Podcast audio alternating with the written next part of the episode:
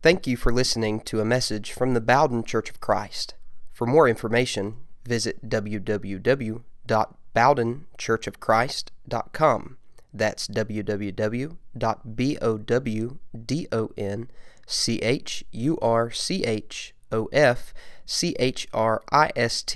dot com. You can also find us on Facebook, Instagram, and YouTube by searching Bowden Church of Christ. We pray that this message is a blessing to you and helps you to serve God and find satisfaction in Him alone. And now, our speaker.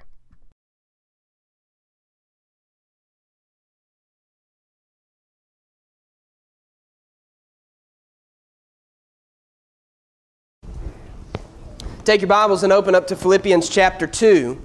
Philippians chapter two. It's good to see every single one of you. We have a full house this morning, and uh, it is such an awesome blessing for us to be able to worship God together and to study from uh, His Word together, and uh, I feel extremely blessed to have my family with me this morning. Um, it is a wonderful, wonderful day. If you're a visitor this morning, you're our honored guest. We hope that uh, we can be an encouragement to you. We want you to know that you are such a large encouragement to us, and we appreciate you being here. Philippians chapter two be the text of our lesson. Last week we began a series of lessons out of the book of Philippians talking about things that warm our heart. Now all of us have things that warm our heart, don't we? Things that make us grin, smile, things that we might even say make us happy. You know, I don't know what that is for you. I don't know what it is that brings joy to your heart, that warms your heart. Something about, for instance, if you hear a small infant laughing, there's just something about the laugh of a baby that warms all of our hearts. Just that cackle that a baby has. It's so genuine and pure. I shared a few pictures with you last week that I'll put back up on the screen of things that might bring joy to you. Some of us, we look at animals, and animals bring us such great joy. We love our pets. We do most anything. We probably do more for them than we often would for ourselves. Animals, sometimes pets, they bring us great joy. For some of you, I, I know it's the case for Morgan and I, our children bring us great joy. We love our children, even sometimes when they're goofy and they act strange. Even when they do things they're not supposed to, they still bring us such great joy because they're ours and God blessed us with them, and, and they're just, they're, they're wonderful. They bring joy to us. Again, I don't know what it is that brings joy to your life, but that's what we're talking about out of the book of Philippians, that God intends for Christians to be the most joy-filled people in the world. It should be the case that we are the people that are most saturated in joy amongst every group of people in the world that God created. The question is, are we? Do we live that way? Do we show to others that we actually have a bona fide reason to be filled with joy? That's exactly what the book of Philippians is all about. And really the whole Bible. For instance, Psalm one thirty-five. You remember this passage. We didn't show this one last week, but we've looked at it in a previous sermon. Psalm one thirty-five and verse twenty-seven, where David says, "Let those who delight in my righteousness shout for joy and be glad. Say evermore, great is the Lord who delights in the welfare of His servant." How many of us could say that this is descriptive of us, that we delight in God's righteousness, that we shout for joy, and we're glad just because the Lord is who He is, and He's done what He's done for us? Remember we talked about last week out of Isaiah chapter forty-three and verse seven. Isaiah tells us that God created us for one major reason. And that reason is to bring Him glory. He says, "Whom I have created for my glory." God created us to glorify Him. And so the tagline that we associated with this sermon that we're going to follow through the whole series is this: God is most glorified in us. I bring the most glory to God when I am most satisfied in Him. When I find my joy and my satisfaction in God above everything else, that's when I bring Him the most joy. And that's exactly what the book of Philippians is all about. Let's review for a moment the book of Philippians, and then we'll dive into our new text this morning, Philippians two, one through eleven. If you'll remember, the book of Philippians was written by a man named Paul. It's a pretty short book. I mean, it would only take you maybe twenty to twenty-five minutes to read slowly if you sat down and read it. It's a very enjoyable book, and it's really encouraging. But Paul wrote it from a place that's not really encouraging. He wrote it from prison. We read that in chapter one and verse seven. He talks about his imprisonment. All throughout the letter, he references the fact that he's in prison. And if you'll remember last week, we brought up the fact that Paul is what we called a repeat offender. He's pretty, he's pretty used to prison. He was in prison in Caesarea, in Philippi, in Rome. Those are just the places we know of in the book of Acts. Some historians think he was in prison at least seven times for preaching the gospel or for the situation he got in for preaching the gospel. He was a man that was familiar with prison. But, you know, really his letter, while it mentions him in prison, it doesn't reflect the sadness of a man who may be in prison. In fact, all throughout the book, Paul references this idea of joy that we're going to return to. Before we get into that, let's remember why he wrote the book, though. If you'll remember, Paul wrote this letter for a very specific purpose. He was in prison, most people think in Rome, and he wrote a letter to the city of ancient Philippi, where he wrote to them about a, na a man named Epaphroditus. You remember, Paul was in prison, and he was probably suffering for the th from the things that most people in that time in prison would suffer from. And so the church of Philippi, their heart hurt for him, and so they sent a financial gift. I don't know what all was included in that gift, but they gathered up a gift for Paul, and they sent it in the hands of a man named Epaphroditus. And Paul writes back to the church of Philippi for this main reason. He writes them and says, hey, thanks for the gift. I have Epaphroditus with me. He showed up with the gift, but unfortunately when he got here, he got really sick. And really, he, he almost died because of being here. But he's better now, and I'm sending him back. And most people believe he sent this letter back in that fashion, that he wrote about Epaphroditus. Now, there's other reasons he wrote. He included a lot of things in there. For instance, he thanked them in chapter four for the gift they gave him. He wrote to them in chapter two and chapter four to tell them, hey, y'all need to quit being so divided. In fact, to the point where he called out two particular women in the congregation because they couldn't ever agree on anything. And remember, I asked, how odd would that be if somebody sent a letter to Bowden and the elders got up and read it and, and your name was in it? But Paul wrote them this letter. He said, listen, so-and-so and so-and-so, y'all aren't getting along. Y'all need to, y'all need to work things out. And that's in chapter four and verse two. He also wrote to them in chapter one not to be afraid of those who may oppose Jesus, but to stand firm in their faith. And so these are the reasons that Paul wrote this letter. But all throughout the letter, Philippians is filled with this idea of joy. We, we referenced last week that joy, the word joy or the word rejoice, appears fifteen times in this short four-chapter book. fifteen times. That's a lot to mention something and maybe a conversation that could take twenty minutes to go through. He talks about joy, for instance, in chapter one when he prays for people. I wonder how often we have joy when we pray for people. Does that bring us joy to know that we're asking God something on behalf of someone else? Paul said he had joy from, uh, for praying for people. He also says that our attitude should bring about in us joy. That is, if I have the right attitude, I can be joyous before God. Our attitude really determines a lot of our disposition, doesn't it? I've proposed this before in sermons, but I'll propose it again. Imagine you're going on a trip, and before you leave for that trip, you're like, this is going to be a no-good, bad trip. It's going to be terrible. It's probably going to rain the whole way. I'm, I'm at least going to get one speeding ticket. I'm going to be uncomfortable in the car. I'm not excited about this trip. The food's probably not going to be good on the way. You know, if you have that attitude, what's the likelihood of you having a good trip? It's pretty low, right? Our attitude has a great effect on our internal attitude, our joy. And Paul says our joy could be a product of our attitude. He also says in chapter four that our reputation should bring us joy. And so he just fills this book full of ideas of joy.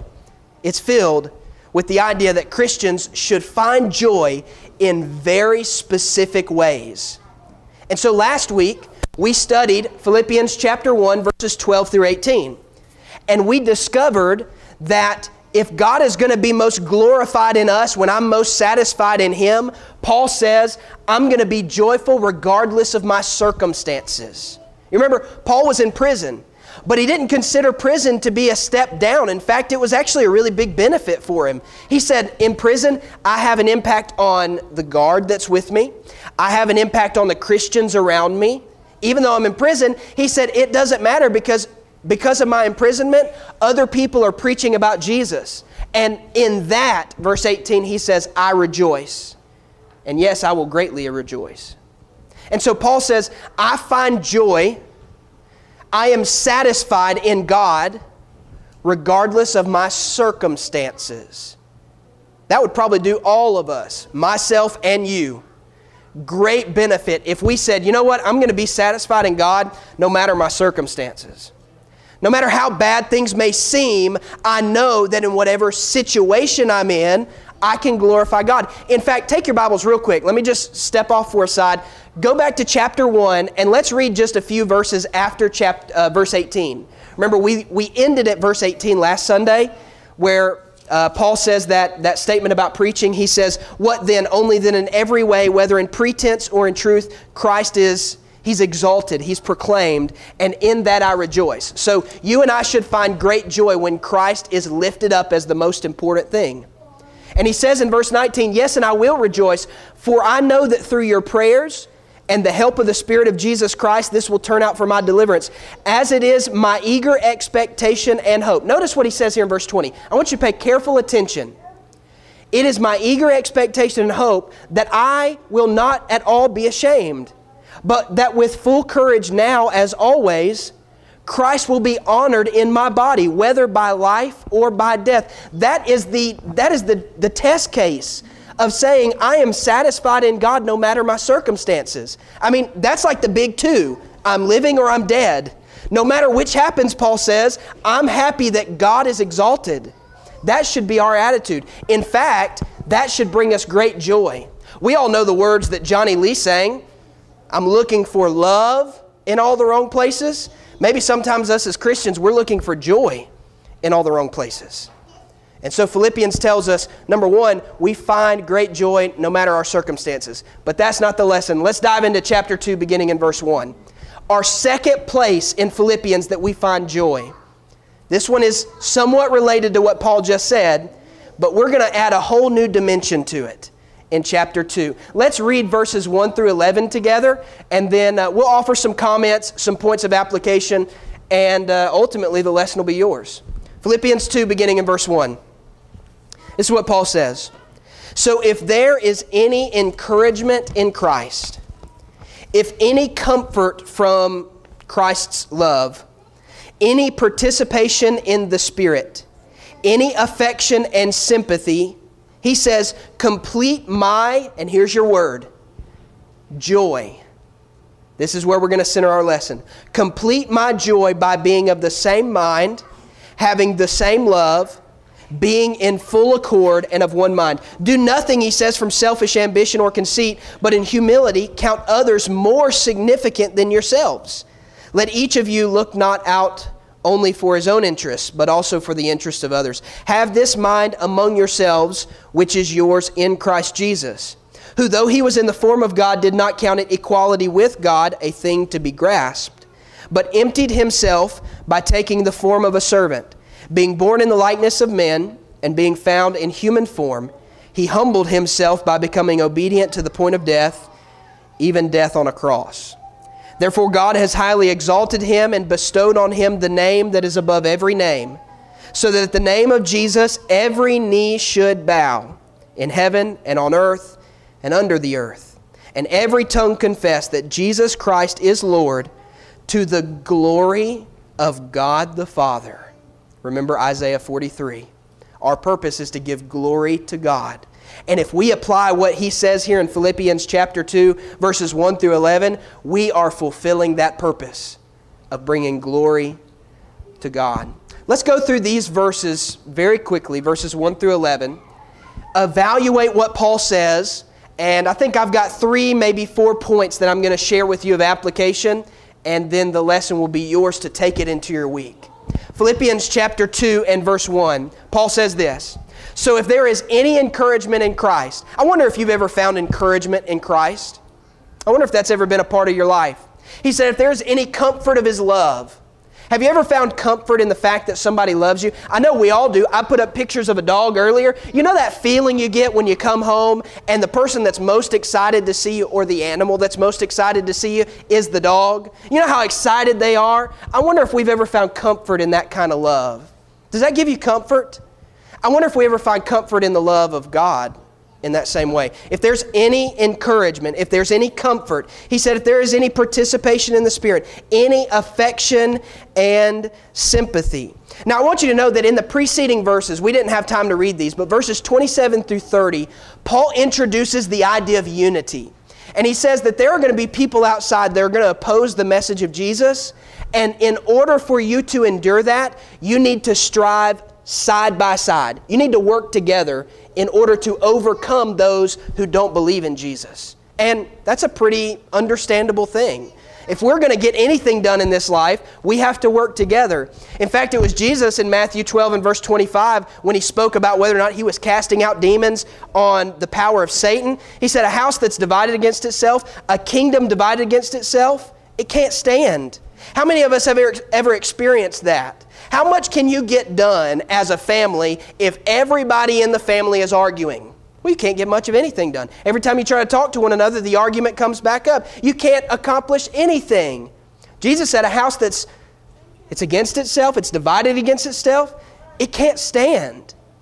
And so Paul tells them in Philippians one, twenty-seven through thirty, if you're going to work together as Christians, you have to actually work together. Be unified. Strive together. And then he brings up in verse one, since if you found any encouragement in Christ, if you found any comfort in His love, any participation of the Spirit, any affection or sympathy, if you find any of that, he says in verse two, I want you to fulfill my joy by being of the same mind, having the same love, being of full accord or of one accord, depending on your translation, and being of one mind. We got to ask the question this morning, what is it that brings us joy? Because we may all be looking for joy in all the wrong places. You know what Paul says brought him joy? What brought Paul joy was when people were working together, when they were of the same mind and of the same love. We all know what it's like when people work together, don't we? We don't really search out environments where it's extremely hostile. I know there are some personalities out there of people who search out hostile environments. I'm not one of those. In fact, I really detest hostile environments. I'm not, I don't function well under stress. Most of us are probably that way as well. I don't like to be in a hostile environment. And Paul says, I want you to fulfill my joy by being of the same mind. Now, there are some qualifications for not having a hostile environment. It's not just to appease everybody. We'll talk about that in a moment. But he says, I want you to fulfill my joy by working together, everyone being of the same mind. And so after verse two, Paul is going to stop and he's going to do two things, which is really going to be the bulk of our lesson this morning. Two things.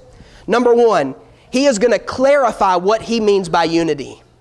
And then number two, he's going to give us an example of how to truly live out that way of life every day. So, two things, a clarification and an explanation. Let's look at the clarification very quickly. He says it in verse three. Paul, what do you mean by being of the same mind? What does that mean? What does it mean to be of the same love? To have one mind, be of full accord. Verse three.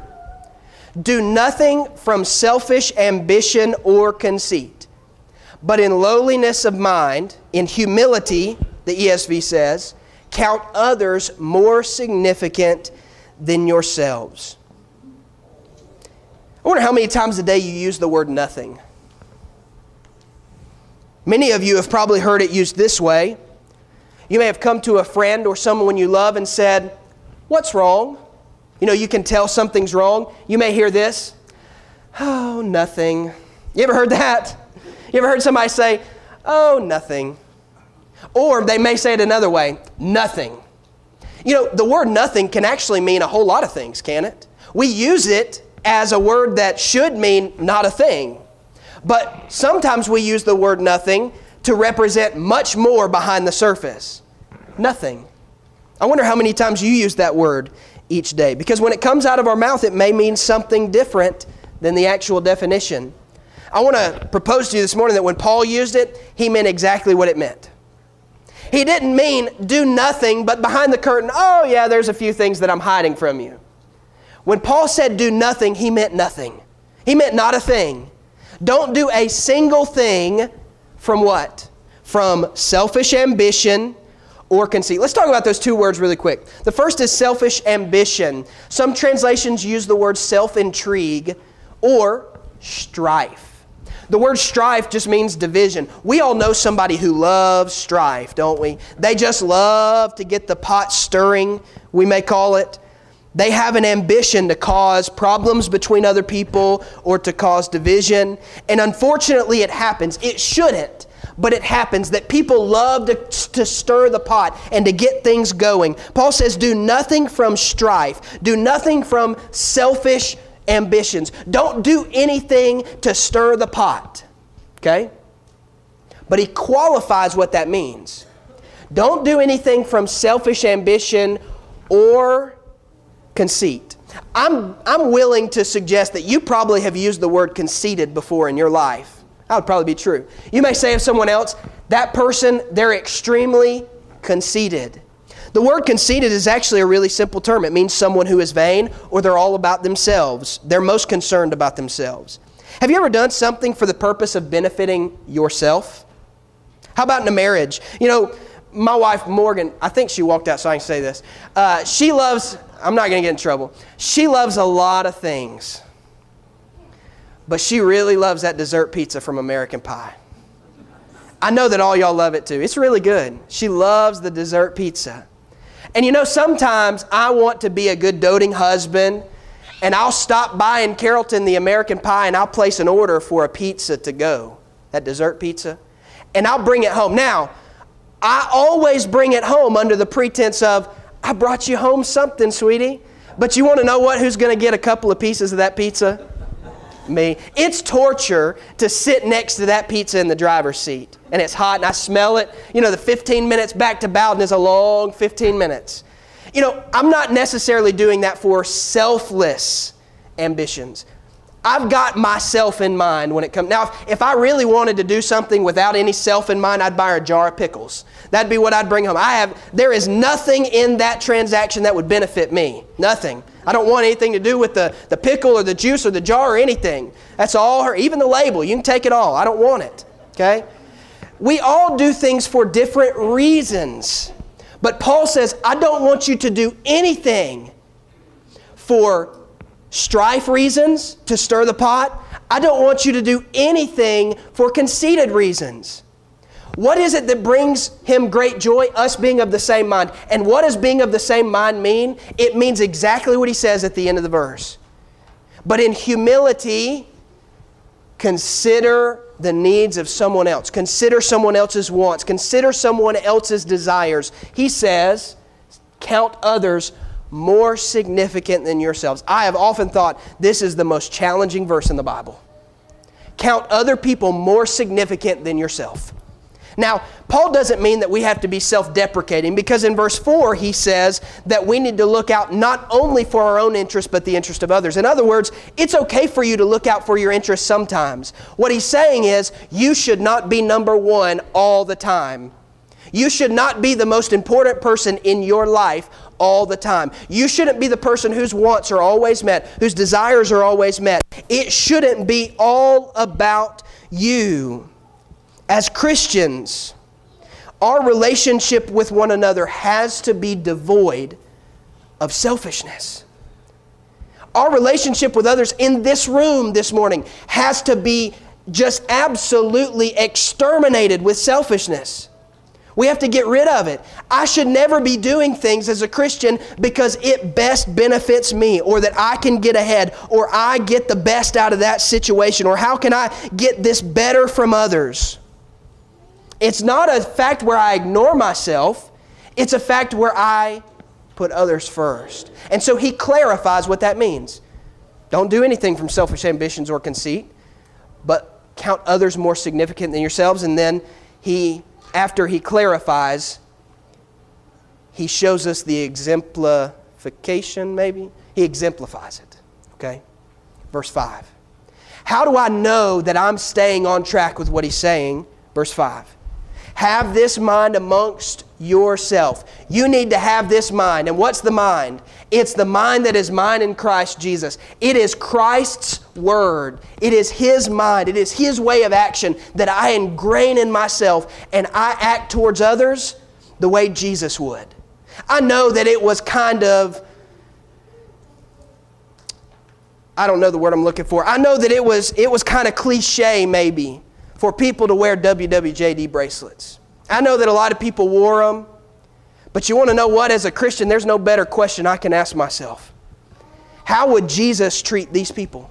How would Jesus respond in this situation? He said, have this mind amongst yourselves, this mind of non-selfishness, this mind of looking for the best for others, of not being conceited, of not doing what's best for me, but helping to do what's best for others. I am not always number one.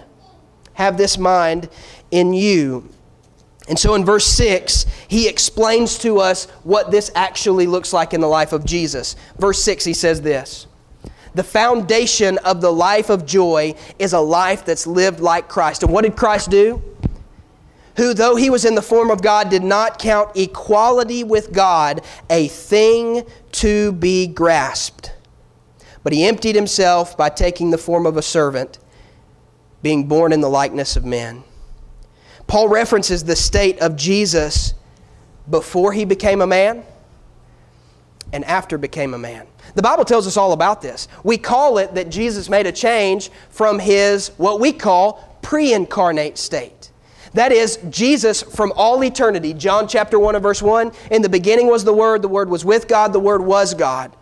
Jesus existed for all eternity, and he was with God, and he was God. It tells us later in John chapter five and verse fifty-eight, Jesus quotes the words of, of God when he was speaking to Abraham. He says, before Abraham was, or when he was speaking to Moses rather, before Abraham was, I am, the ego in me, I am. I am the way, the truth, and the life. I am the first and the last. I am God. And then he says in Colossians one, verses fifteen through seventeen, Paul looks back at Jesus and he says, it is through Jesus that everything was made. He was there at creation. He has always existed. He was God. But John chapter one and verse fourteen tells me that there came a change. I heard someone explain it this way, and maybe you can take it home and chew on it this week and think about it. Jesus, the eternal being, split eternity. He split eternity. He existed for all time, and he always will exist. But right in the moment in which God planned, he became flesh. The Word became flesh, and he dwelt among us. He came and brought grace and truth. And Colossians chapter two and verse nine tells me that in Jesus dwells the fullness of the Godhead bodily. He embodied God. And so when we read Philippians chapter two, verses six and seven, that Paul says you need to have the mind of Christ. Stop being selfish. Stop putting yourself first. Where does he automatically turn? He turns to the story of Jesus, who is the very definition of not putting himself first. He is the very definition of giving up for others. In verse eight, Paul continues and he says this, and being found in human form, he humbled himself by becoming obedient to the point of death, even death, the death on the cross. Jesus left a place of perfection. The Bible tells us that in the heavenly realm, we don't know a whole lot about it. But we know that in the heavenly realm, there are no tears, no pain, no sorrow. He left a place where God dwelled, where he dwelled, a place where there was no lying, no sin, no No hurt and no pain. He lived in the most, most perfect place, but he put on the physical body of a child. Jesus existed as deity, but yet he changed his entire essence, and he put on the body of a child. He scraped his knees. I'm sure he jumped off rocks and played in the dirt, and he grew up with a family. Jesus came and put on flesh, and he grew up in a community. He worked with his hands. He was a carpenter. He learned a trade. He learned how to interact with people. When he was a teenager, he probably had friends. He may have helped his mother around the house. He was a man, God in the flesh. As he grew into a man, he was serious about what God sent him to do. He called his disciples. He taught them about God and how his scheme of redemption was coming to a close to be fulfilled.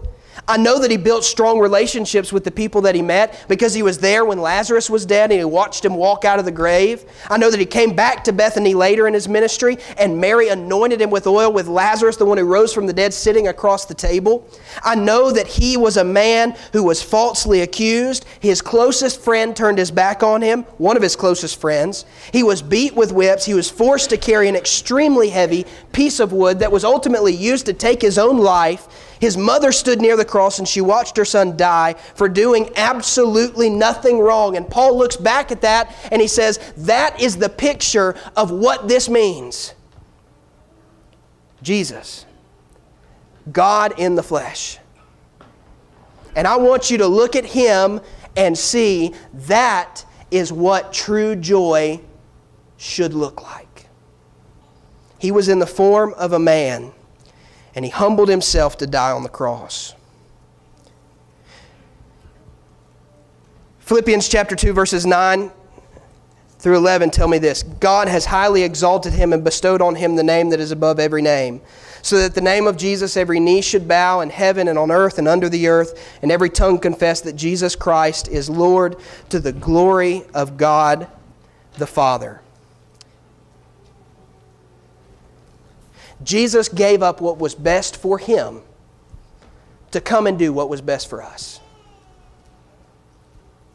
Jesus gave up what was best for him to come and do what is best for us. How many of us could say that we've done this? I heard an interview the other day, uh, maybe it was this morning. Uh, a, a gentleman was talking about Um, he, he was just he was talking about all different kinds of things that happen in life, but he was talking about how much he had used his phone and, and the thing that had led him to stop using his, his phone, which is kind of off subject, but it, it applies here. He said this, the, the thing that caused him to put his phone down, he was having a playful conversation with his daughter, and his daughter asked if she could uh, if he could help her create an imaginary friend. And he just playfully asked her why. And this was her response. She said, I want an imaginary friend to talk to when mommy and daddy are on their phones. You know, when we think about doing what's best for others, I'm afraid that sometimes we don't do it even what's best for those who are around us. We don't think about what's best for those that are so close to us. But Jesus, he gave up what was best for him to do what was best for us. We know that this happens in all kinds of areas. Parenting, we have to give up often what's best for us to do what's best for children. In marriage, you have to often give up what's best for yourself to do what's best for the two of you. In work and in, in the church, all different areas, we give up what is best for us, or we should, to do what is best for others. And Paul holds up Jesus as this example for the one that did this. What we have to answer is, what am I going to do about that? What am I going to do with the story of Jesus? What am I willing to give up? Religion in our society has been cultured down. It's been boiled down and reduced to such a superficial act of something that I do more as a social interaction than anything else. I go to it to see what I can get the most out of it. I do everything I can to make sure that I am served above anyone else. And in Philippians chapter two, Paul says this, you want to truly have joy? Stop looking for it in the wrong places and put other people as more important than yourself. Put Jesus as more important than yourself. Joy comes from choosing Christ, not taking the path of least resistance. Everything else in the world offers deception. But Jesus offers this true fulfillment. God is most glorified in us when we're most satisfied in him. Maybe God isn't as glorified in us because we haven't actually found our satisfaction in him. What do I think the point of Philippians chapter two is? I believe there are a couple of things we can learn from it. First of all, I think the overarching theme of what Paul is saying about the unity of the church as they're pressing against those who oppose Jesus, he's telling you and I that I am never going to be truly satisfied in Christ when only the person I'm concerned about is myself. I'll never truly be satisfied in Christ. And so Paul says this throughout this passage. He says that I have found joy, verses three and four, in putting other people first. The question we have to ask is, do we? Paul says, I found joy in putting other people as more important than myself, but do you and I find joy in that? Paul says, I find joy, I don't know if this is a word, I think it is, in Christ-likeness. It's a long word nonetheless. I find joy in Christ-likeness, being like Jesus, putting others first. Do we? Paul says, I have found joy in Christ's sacrifice, that He gave Himself up for me. Do we? Or are we just looking for joy in all the wrong places? Here's a thing I learned at the very end of this passage that uh, should be humbling to us. We're either going to bow our knee to Jesus now or we will in eternity. He says that He exalted Jesus and gave Him a name that is above all names, and that at His name every knee shall bow and every tongue shall confess. What are you going to do with Jesus today? We can walk away from Jesus and leave Him behind and live our own life in the world. We can strive to serve self and serve others and put Jesus at the very last of the list and make our priorities very clear that it's me, it's myself, it's I, it may be others, those that I love, and God's at the bottom of the list. Or I can say, without a doubt, I'm looking at what Paul said in Philippians chapter two and saying, I'm going to put God first. Listen, it's not about how good you can be. I have tried and dipped my toe in about every area of this life and every area of life that, that claims to bring satisfaction. And every single time, I have come up feeling less and less happy.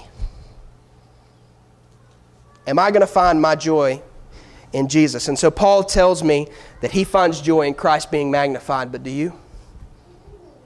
God is most glorified in us when we're most satisfied in Him.